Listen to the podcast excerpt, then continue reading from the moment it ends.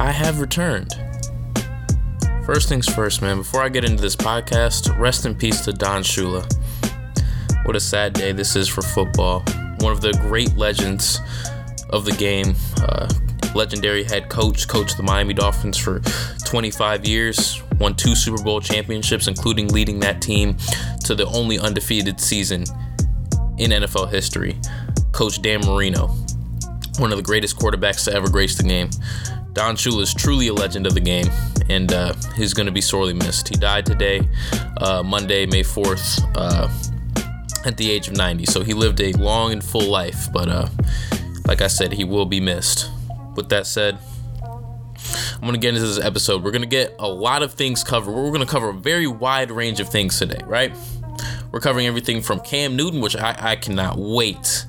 I cannot wait to get into that, man. I have a lot of things to say on what's going on with Cam Newton and ultimately the legacy that he's leaving on football because I do think he has a very, very strong legacy that he's leaving. He's already left, honestly.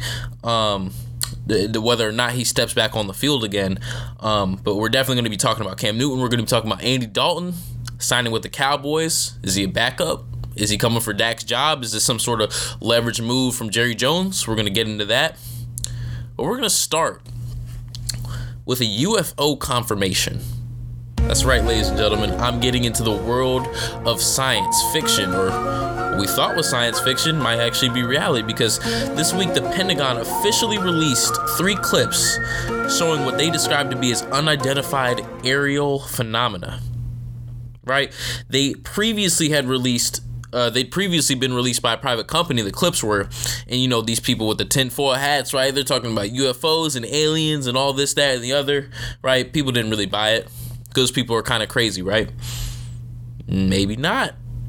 Because the Pentagon, like I said, verified the authenticity of these videos. They said they don't know what exactly was in the, the, the images, but they do know that there was some sort of thing out there flying. It was a UFO. It, it's it's three UFOs that they have yet to uh, confirm the origination of. This is why we were gonna storm Area 51, man. Whoever started that, I guess, was on to something. Because if they're just now confirming these three videos, right? And we don't know whether, obviously, we don't know whether these are aliens or whether these are some sort of drone that somebody was flying and that nobody had any knowledge of, whatever. They, they flew a lot like flying saucers. I'll say that much, right? And uh, the, the whole concept of a flying saucer, it's a fictional concept, so we don't know it have, that's how aliens would actually travel. But these things were confirmed as real.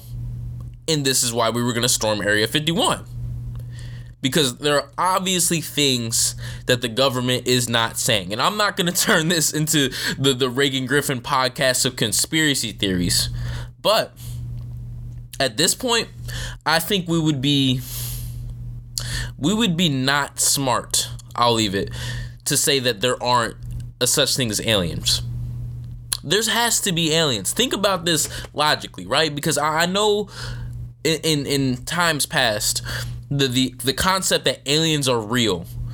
It, it's that's a crazy person thing to think. But you know, the more I think about it, there's no way, and we don't know whether they've come come down to Earth. We don't know if they've had any contact with the government. That's not what I'm trying to say here. But statistically speaking, there have to be aliens right? There, and when I say aliens, I'm not, you know, necessarily saying the green and gray, you know, lanky things with the big heads and the big eyes. You know, they, they might not necessarily come in that form, but there has to be life elsewhere in the universe other than Earth. There has to be. Think about it. If it's an ever expanding universe, this is a scientifically known fact that the universe is ever expanding. It does not stop growing and creating more stars, more planets, things of that nature. And if that's true, which it is, then no matter how low the odds are for a planet to come about that can sustain life like Earth is, no matter if it's a point oh oh, oh oh oh oh oh oh oh oh one percent chance that that can happen, if there's an infinite amount of planets being created, because the universe is ever expanding, then there have to be other life forms in the universe. We don't know if they're capable of making contact with us. We know that we're not making capable of making contact with them, but there have to be other life forms in the universe. Think about it like this. Let's say there's a point zero zero zero zero zero zero zero one percent chance of opening a bag of Skittles and they're all red Skittles. My favorite Skittle, right? They're all red Skittles. Taste the rainbow. The odds of that happening are slim to none, probably never. But if you told me that there was a machine that was creating bags of Skittles for eternity, and they would not stop creating bags of Skittles, and there would be an infinite amount of bags of Skittles created, then there would be an infinite amount of red, of purely red bags of Skittles. You see what I'm driving at? Because if there's going to be an infinite amount of things created, then there's an infinite amount of possibilities, and each possibility is going to occur more than once. It has to, if there's an infinite amount. But I'm no science genius or whatever. I just thought that was really, really interesting. I wanted to talk about that because you know whether or not, uh, and I'm, I'm not, I'm talking about less in the context of the government, you know, releasing the the confirmation of the flying saucers. But I, I've always, for a very long time now, I've believe that there is some sort of life form out there other than humans just simply for the fact because there has to be and I wanted to talk about it. But the question is, right? When we do inevitably reach contact with some sort of alien life form, what what do we tell them? Eh, assuming they can communicate, right? Or assuming we can communicate at their level. Who knows, maybe they're smarter than us. But what would we tell them? Think about that. You know what I tell them? I tell them that Dak Prescott is not going to be the Dallas Cowboys quarterback for too much longer. Got him! Got him! yes, sir. Yes, sir. I tried to tell y'all, man. I tried to let it be known the second that the Dallas Cowboys franchise tagged Dak Prescott, that was the beginning of the end. Andy Dalton signing with the Dallas Cowboys this week, that's just the next step, the next evolution in what is going to ultimately be the demise of the relationship between Dak Prescott and the Dallas Cowboys. Ask me. Ask me what the last quarterback that signed a franchise or that was franchise tagged that then signed with the team. Ask me the last time that happened. I'll ask myself, Reagan, when's the last time that a quarterback was franchise tagged and ended up signing with the team? Oh, that's a great question, Reagan. It's a very astute question for you to ask because this is definitely something that applies to the situation that Dak Prescott and the Dallas Cowboys are in right now. Boy, if you don't get. Well, you know, looking back into my research, it seems like the last time that happened was eight years ago. And it was Drew Brees, one of the greatest quarterbacks to ever grace a football field, was franchise tagged and then ultimately re signed. Before that, I don't even know. They, they didn't even, I, I can't find, I tried to find it. I couldn't even find. I didn't have the capability to go find the last time before that it happened. So let's just say it's been a minute. Because when we talk about a guy of Drew Brees' caliber, of course the Saints aren't going to let him walk away. This isn't Drew Brees we're talking about here. This is Dak Prescott. This is inconsistent deep ball Dak Prescott.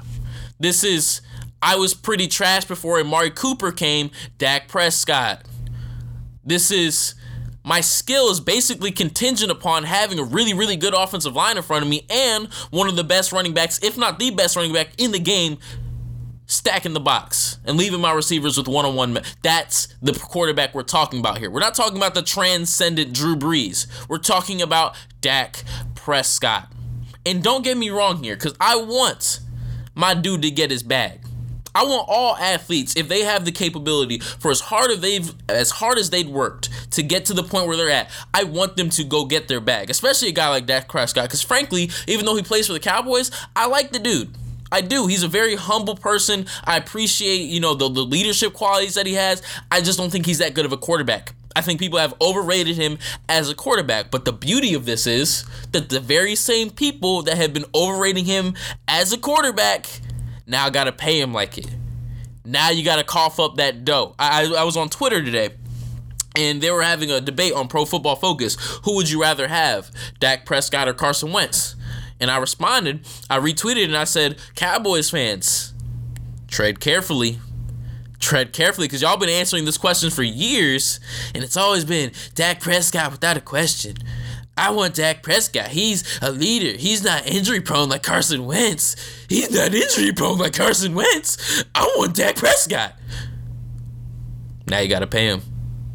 All this noise, all this noise about everything that's wrong with Carson Wentz and everything that's right with Dak Prescott has come to fruition. And now it's time to put your money where your mouth is. If you're Jerry Jones, if you're the Cowboys, if you're Cowboys fans, now's the time. But they have been doing everything in their power to not have to put their money where their mouth is, right? So that's where we're at right now with Dak Prescott and the Dallas Cowboys.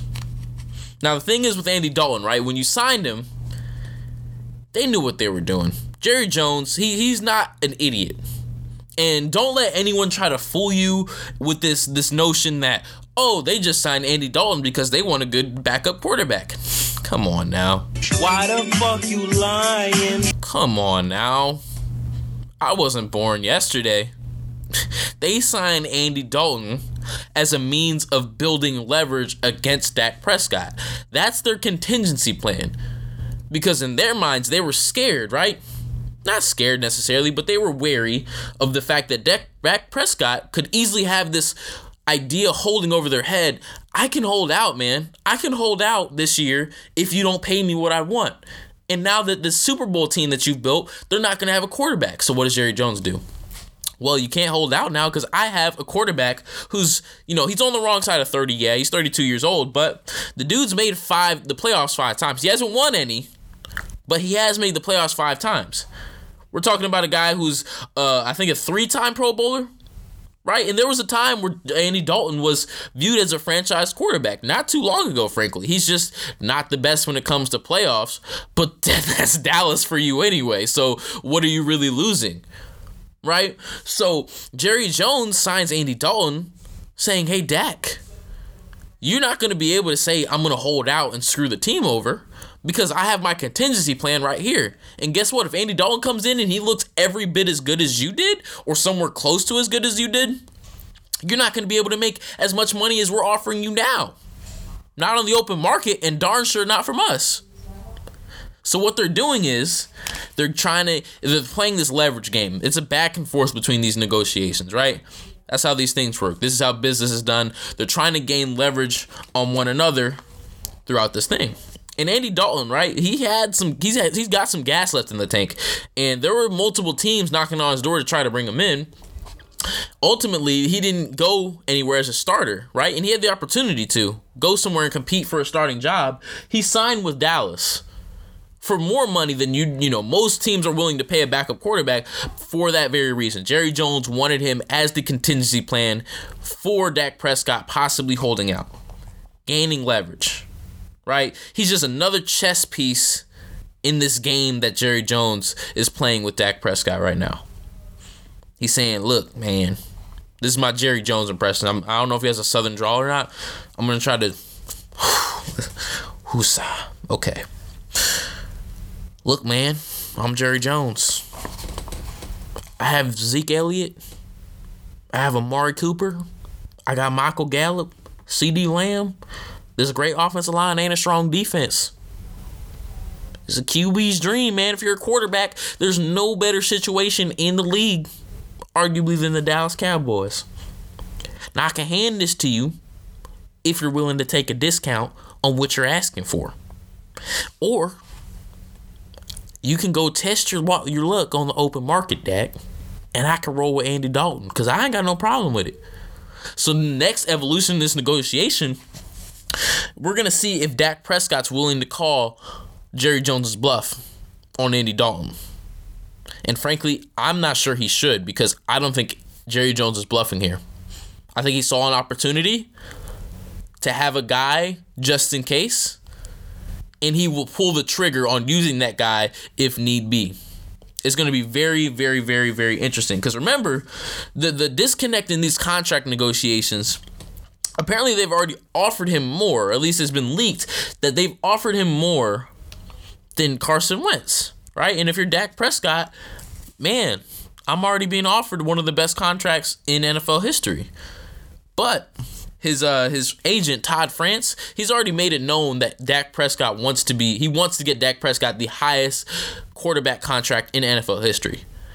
I don't know if that's an actual thing that he's trying to do or if that's just a leverage tactic.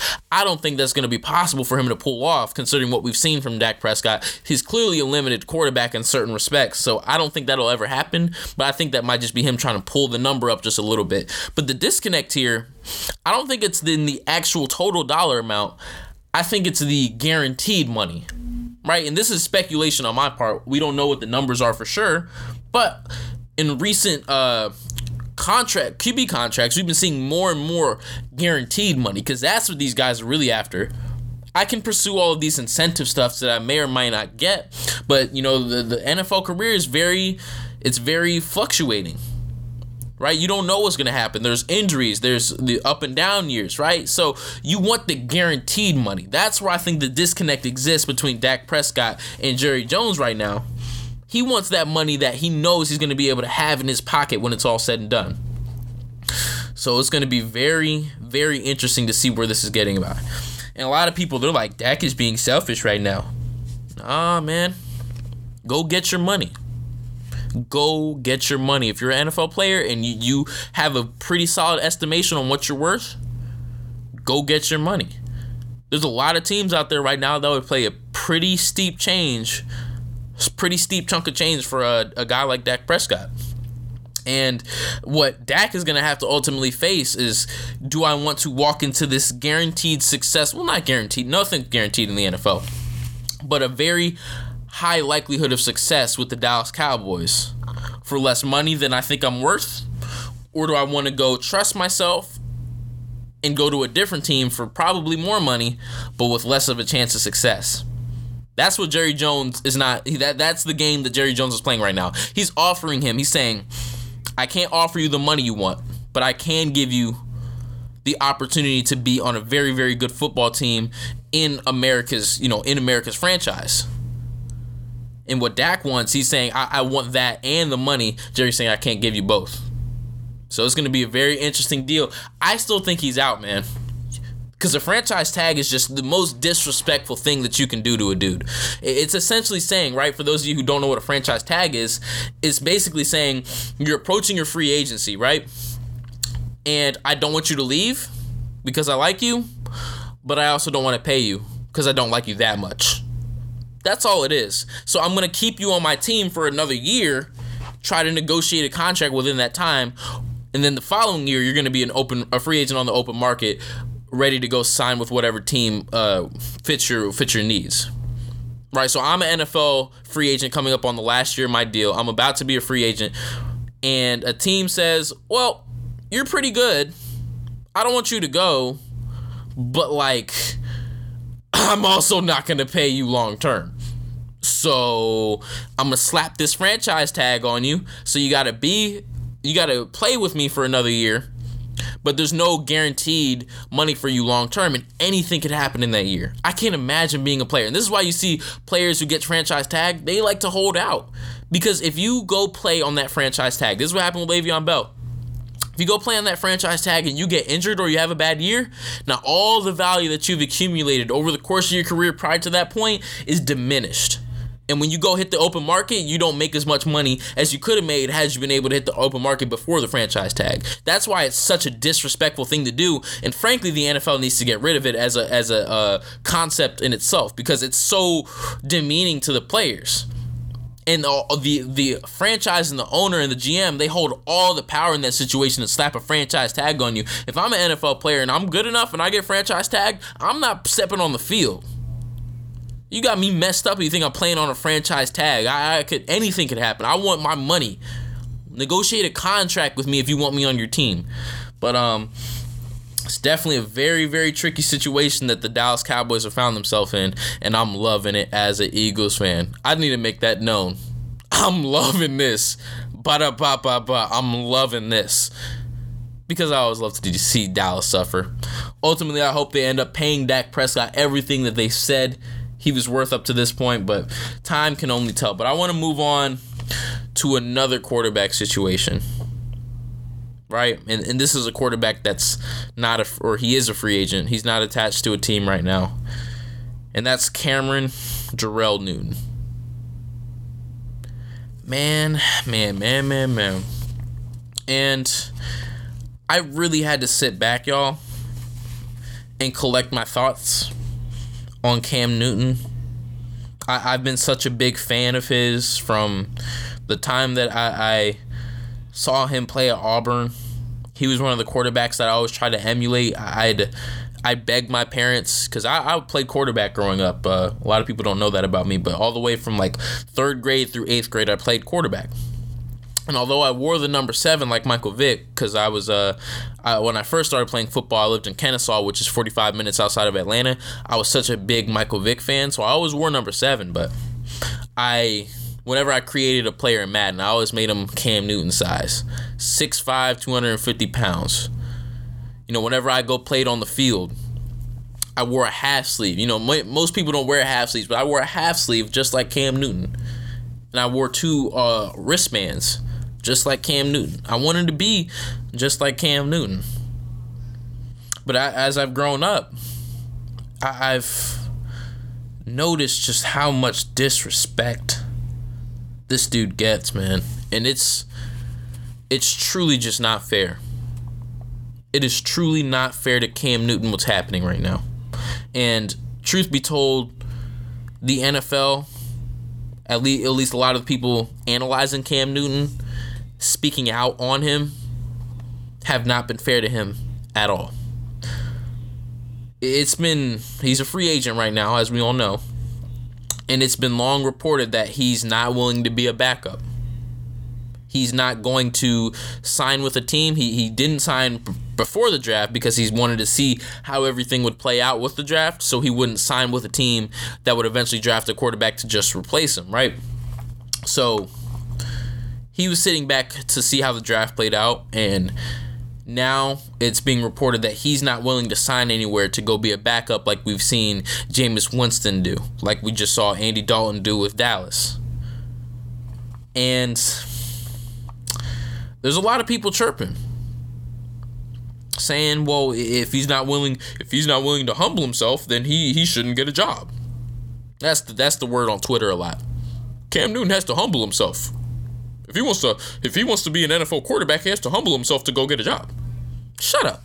Shut up. All those people in that camp just need to be quiet and take their awful, wrong opinions. And I don't like to assign the word wrong to an opinion a whole lot because I, I feel like people are entitled to think what they think. But you're just flat wrong if you think Cam Newton has to humble himself to go be a backup quarterback to earn his spot again. Cam Newton has already, if you know anything about football, then you understand that Cam Newton has already earned his his spot, solidified himself as an NFL starting quarterback. If you don't know that, then I question everything that you know about football because if you don't think he deserves to be a starting, let's just run through what this dude's done in his career. He was rookie of the year. He earned first team all pro. He won an MVP for God's sakes, took his team to the Super Bowl. Oh, but that was 2015. That was 2015. That's five years ago. Okay, sure. I'll concede that to you for the sake of then bashing that argument. Because in 2018, when the Panthers started 6 and 2, Cam Newton, where did he find himself? Right back in the MVP conversation. Only now it was an evolved version of Cam Newton because he was willing to concede some of his, uh, relinquish some of his control on the offense to Christian McCaffrey. And that was a match that worked so well between him and Christian McCaffrey. That was so dynamic. And there he is again, sitting in MVP conversations of course, that Panthers team went and, and, collapsed primarily because of the defense. A lot of people like to attribute that to Cam Newton because a lot of people, frankly, like to attribute a lot of negative things to Cam Newton when they it's really not a fair assessment. But that team collapsed. They had one of the worst single team uh, single season collapses in recent history. Um, But that was the defense. They they finished that season with a top 10 offense, but a top 10 worst defense, right? They, they were sixth worst in red zone defense, fifth worst in pressure um, on the quarterback, seventh worst in yards per, per play. This was not a good defense. Um, but the point I'm, I'm trying to make here is that there, there's Cam Newton has already earned the right to be a starting quarterback in the NFL. There's nothing further he has to prove to anyone. If you want to say he has to prove himself as a Super Bowl caliber quarterback, sure, I suppose, but how many of those are there in the NFL? He's earned the right to be a starting quarterback in the NFL. He there's no reason that Cam Newton has to swallow his pride. But truth be told, that is the plight of Cam Newton. And that's the plight of the black quarterback in the NFL. Cam Newton is the epitome of what that is because his whole career, people have wanted Cam Newton to not be who he is. They want him to swallow his pride, be more humble. Don't carry yourself like that. And the reason I'm doing that voice is because that's who I see a lot of this narrative coming from regarding Cam Newton that he's too arrogant. He's not humble enough. He thinks everything's about him. That's it. That um, envision who you see that voice coming from. That's essentially who's saying all of these things about Cam Newton.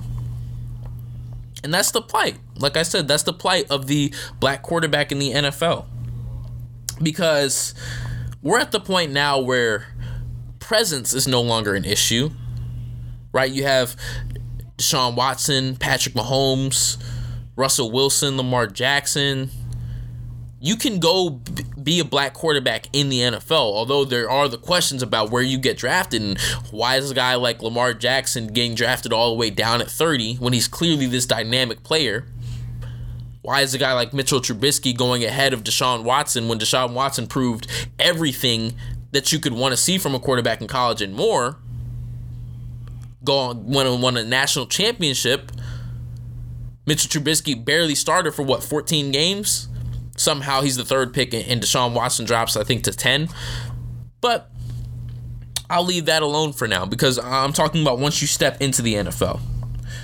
And Cam Newton's the poster child for this issue of not presence, but how you conduct yourself as a black quarterback.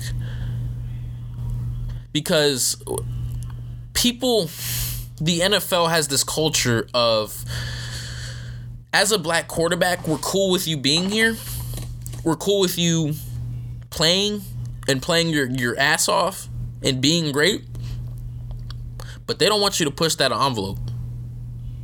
They want you to be humble. They want you to swallow your pride. Think about the black quarterbacks that are so beloved in the NFL Russell Wilson, one of the most humble dudes out there. Lamar Jackson, insanely humble. Patrick Mahomes, for as transcendently talented as he is, extremely humble. And that's great. And th- th- don't get me wrong, I'm not trying to knock any of those guys because I truly believe that those guys are just being who they are as individuals they're they're innately humble. That's who they are as people and their love for it.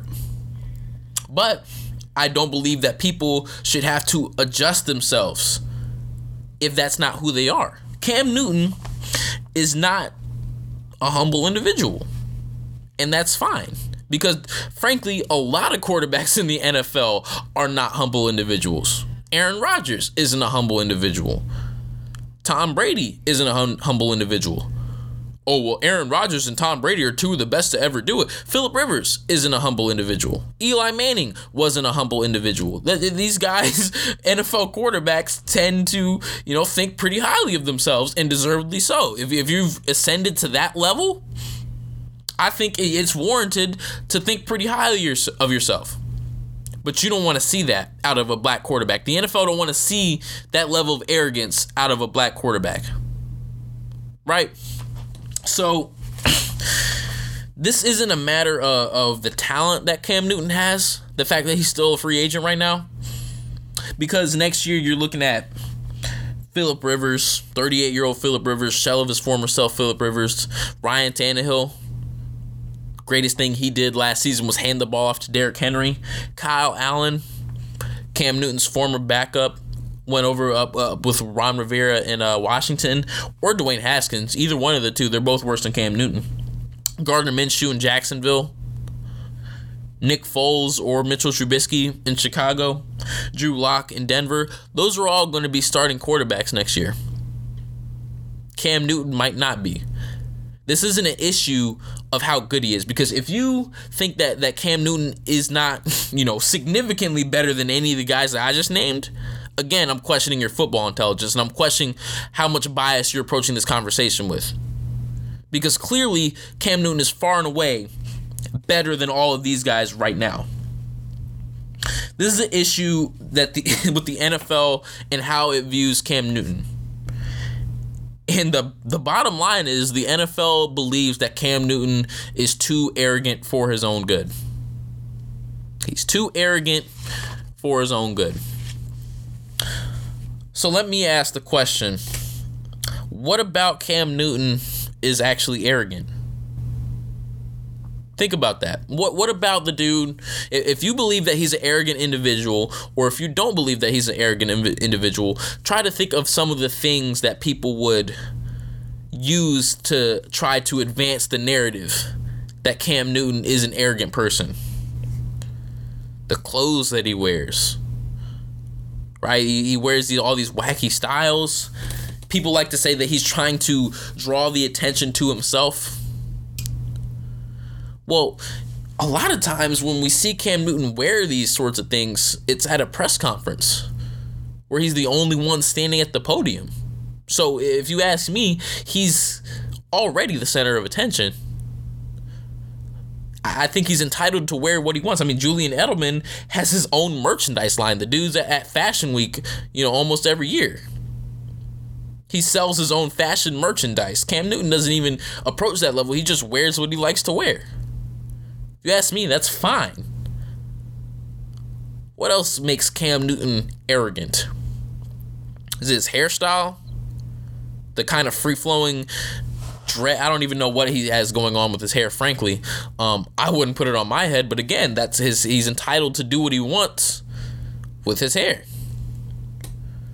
Cause I promise you, if hairstyle is an issue, I don't think it's gonna be an issue when Trevor Lawrence goes number one next year and the dude has you know a long mane that flows to his back. I don't think that, that that's going to be an issue for anyone with Trevor Lawrence.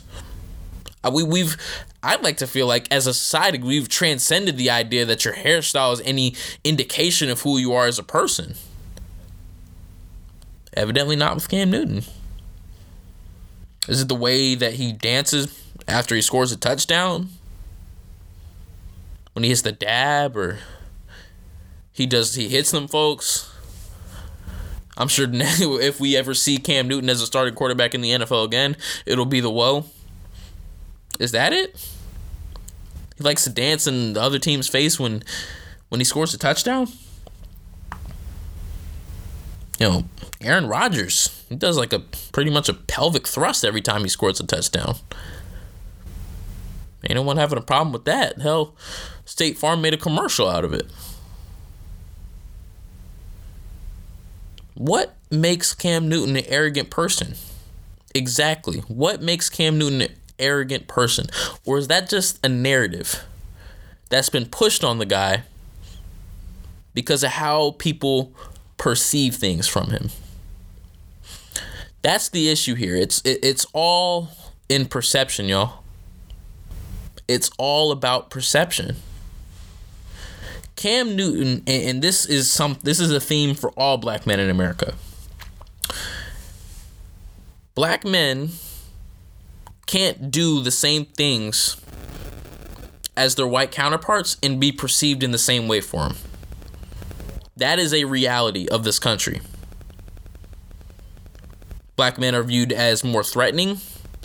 They're viewed as uh, more menacing, more imposing. Um, and a lot of different there's a lot of different moving pieces to that but the bottom line is when a black man does something and a white man does something, it could be the same thing, is going to be perceived in two different ways. That is the reality of this situation. I can't explain it any further than that. Um, that's a dialogue that that's a, really its own separate conversation in itself. I, I could talk about that all day, and that's a reality of every black man in America, wherever you go, wherever you are, however you step. You have to be so much more conscious of the things that you're doing and how they're going to be perceived because you can't just go around acting willy nilly. That's not to say any person can act around willy nilly, but black men have to be a lot more conscious of it than a lot of other people do. Take my word for it. I'm not just pulling this out of my rear end. This is a real thing in America. And it, it split into football. As as most American dynamics bleed their way into sports. The problem that people have with Cam Newton is that he doesn't humble himself and that that pisses people off. And when when I say humble himself, I mean, act like the Russell Wilsons, the Lamar Jacksons, the Kyler Murrays of the world. And that's not to say, again, that those guys are putting on an act. That's just who they are, and people love them for it. People don't like Cam Newton because he doesn't act like that. That's just not who Cam Newton is. And I remember at the beginning of his career, when he was in the draft, or he was entering the draft in 2011 people were calling the dude fake, two faced, right? Because he tried the clean shave look. He put on the big smile. He presented himself in the way that he would like to think people in his ear were probably telling him, hey, this is how the NFL quarterback looks like. This is how they act. This is what they do. And he tried those things. And people said, man, the fake, the smile's fake. He's not a genuine person. He doesn't come across as as real. He's putting on an act. And truth be told, they were probably right to some extent or another because Cam Newton was not just being Cam Newton. He was being the version of Cam Newton that he thought would get him drafted the highest. And he got number one overall. But people called him fake for it. So what does then he then turn around and do? At a point in his career, you see a shift where he starts being truer to who Cam Newton is as a person.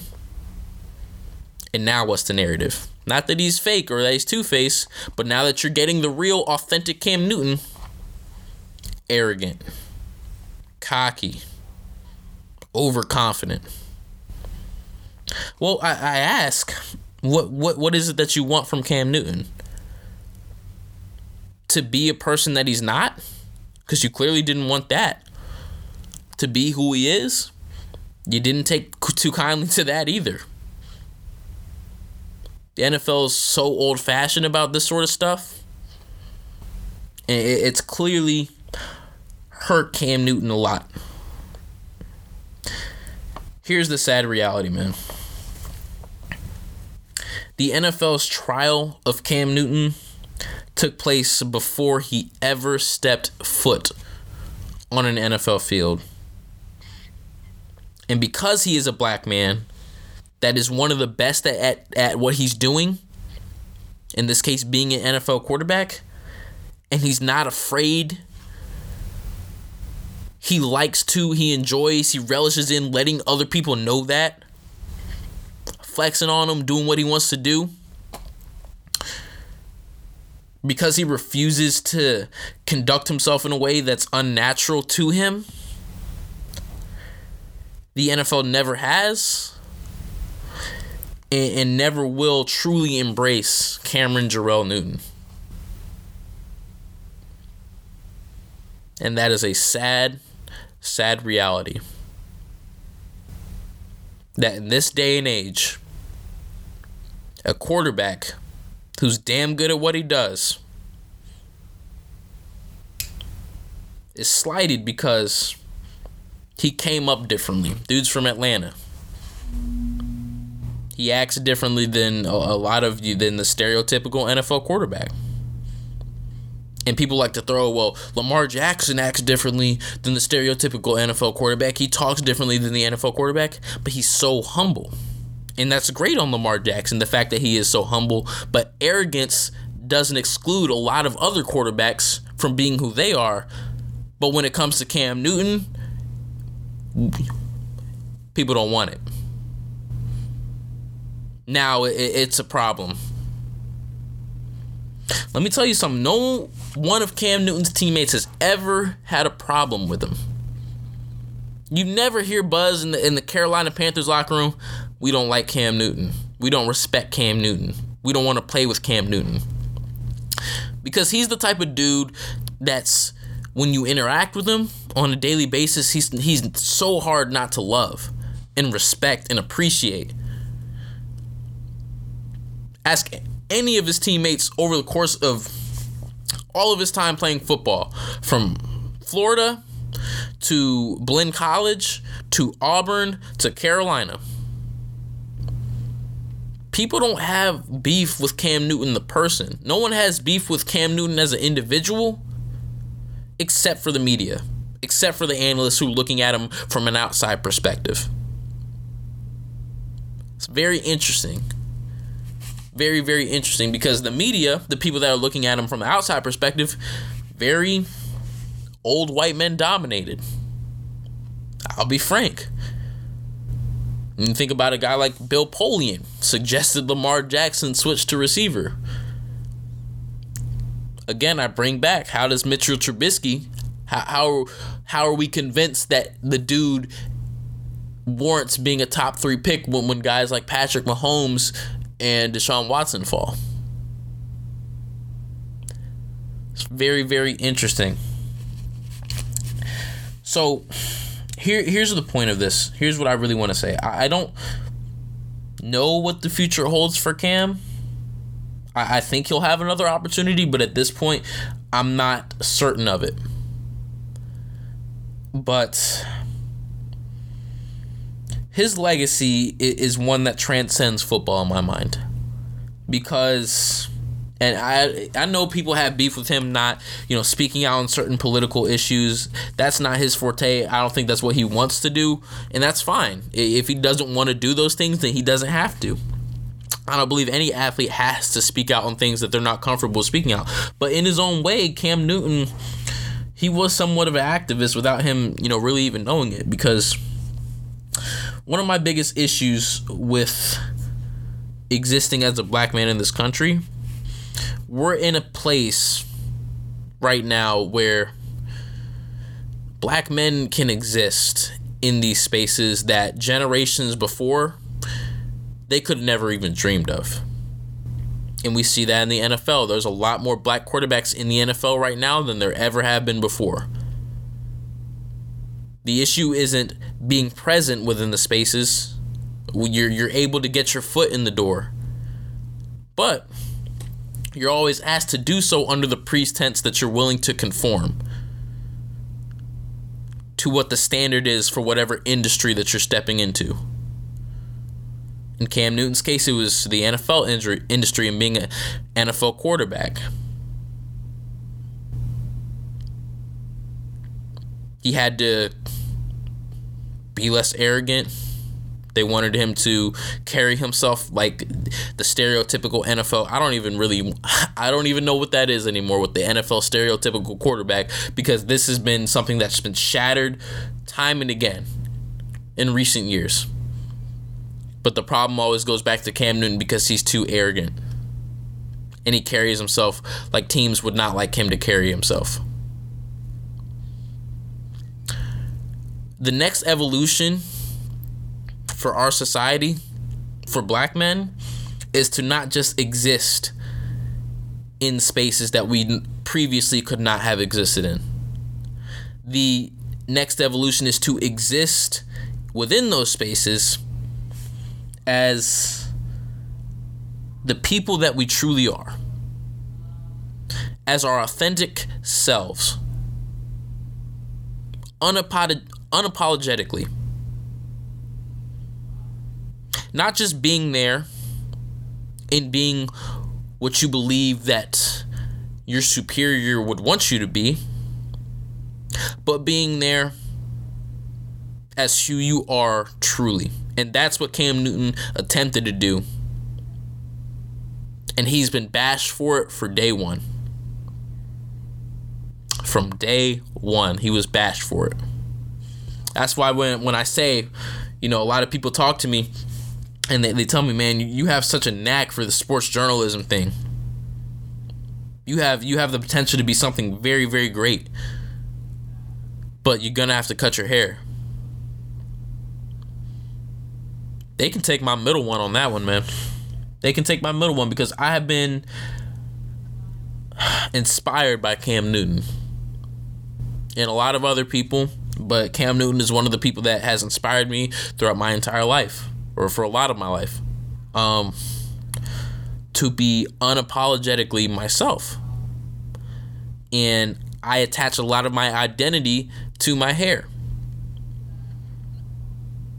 Should an employer ask me, hey man, we can't let you on air with that hair. You got to cut it.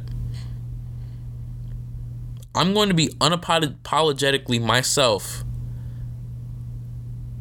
because that's what Cam was. And I want to follow that example. Black men across America should want to follow that example. Because because it's time. It's time. We, we've gotten past this this area this this barrier of getting in the door. Not completely but for the most part it's time to progress past that we have to not only be there but be there as ourselves and that is Cam Newton's legacy because that is what he did. And he was met with a lot of backlash for it, but ultimately, the dude has an MVP. He's been to a Super Bowl. He has all pros. He has a Heisman. He has a national championship. Cam Newton is one of the most successful quarterbacks in the history of football. And he did it his way as a black man. And that in itself, I think that's a legacy, man. There is something to be said for that. That's why I'll forever and always love and respect Cam Newton. But with that said, let's go ahead and get into the questions for this week, man.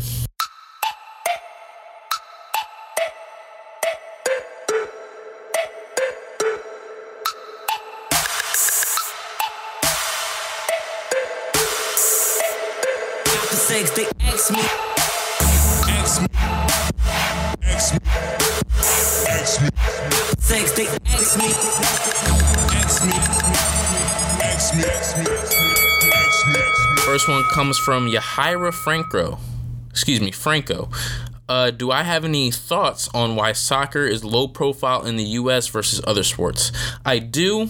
Um, and I- I'm not the biggest soccer guy, but I do have a couple of thoughts. I think, first of all, there's a financial barrier to ascend to a high level in soccer in America. It costs a lot of money to do that, and it's that's not necessarily the case in a lot of other countries. So that's why you see a lot more people um, flocking to these other sports, football, basketball, uh, and and then at, at the professional level, right? The MLS just does not know how to market its stars like the NFL, like the NBA, like the MLB, these high level guys. The MLS doesn't have that gathered together yet. I do think it, there's a world where it gets there. Um, I think it has to get out of this mentality of trying to attract guys from overseas to come to the MLS after their careers are already kind of winding down. They have to build their stars up from the ground up, and that starts at the youth level. They have to make it cheaper to become a soccer player in this country if they ever want to reach the point of, these top tier leagues. Um, but I do think there's a world where it happens. I do think it's a world where it happens. Next one comes from I combine these two because they're kind of built in the same mold. William Pattison asked me opinion on the new NCAA board meeting discussing athletes and being able to profit. Um, and then Jared Weinstein asked me, did the G League just scare the NCAA into allowing players to be paid for endorsements, likeness, etc.? Yes, they did. Of course they did. I mean, the NCAA has never once done anything by its own volition good for the athletes. They've always been about the control and trying to keep and, and maintain that control over them. Of course, because the G League did it and they saw this opportunity for the G League to steal away the top tier high school players like I said, they're not only going to be um, taking you know the entire load of college players, but they are going to be taking the Zion Williamsons, the Emoni Bates of the world. Those guys are going to start flocking to the G League. Of course, the the NCAA is a reactionary. Their board is a reactionary board. They they don't do things for thinking. They do things in reaction to what everyone else around them is doing. Um, when they feel like their control is being relinquished. Um, so yeah, I, my my opinion on it, William, uh, I'm pretty indifferent about it. Like this is something that should have happened. I'm glad it happened, but the fact that they're doing it just in reaction to what the G League is doing, it, it loses its luster for me because we know what the NCAA is about. We saw what they did to James Wiseman. We we knew these guys have not had suddenly had a change of heart and realized that these they, that they've been sliding a lot of these athletes they just understand that from a business standpoint, they could be losing out on these top tier high school players. And they're doing, they're taking steps to try to prevent that.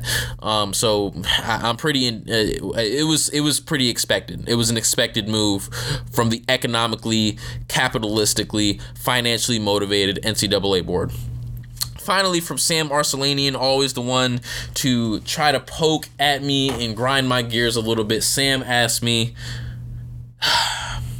how long will it take you to get over the Eagles draft picks?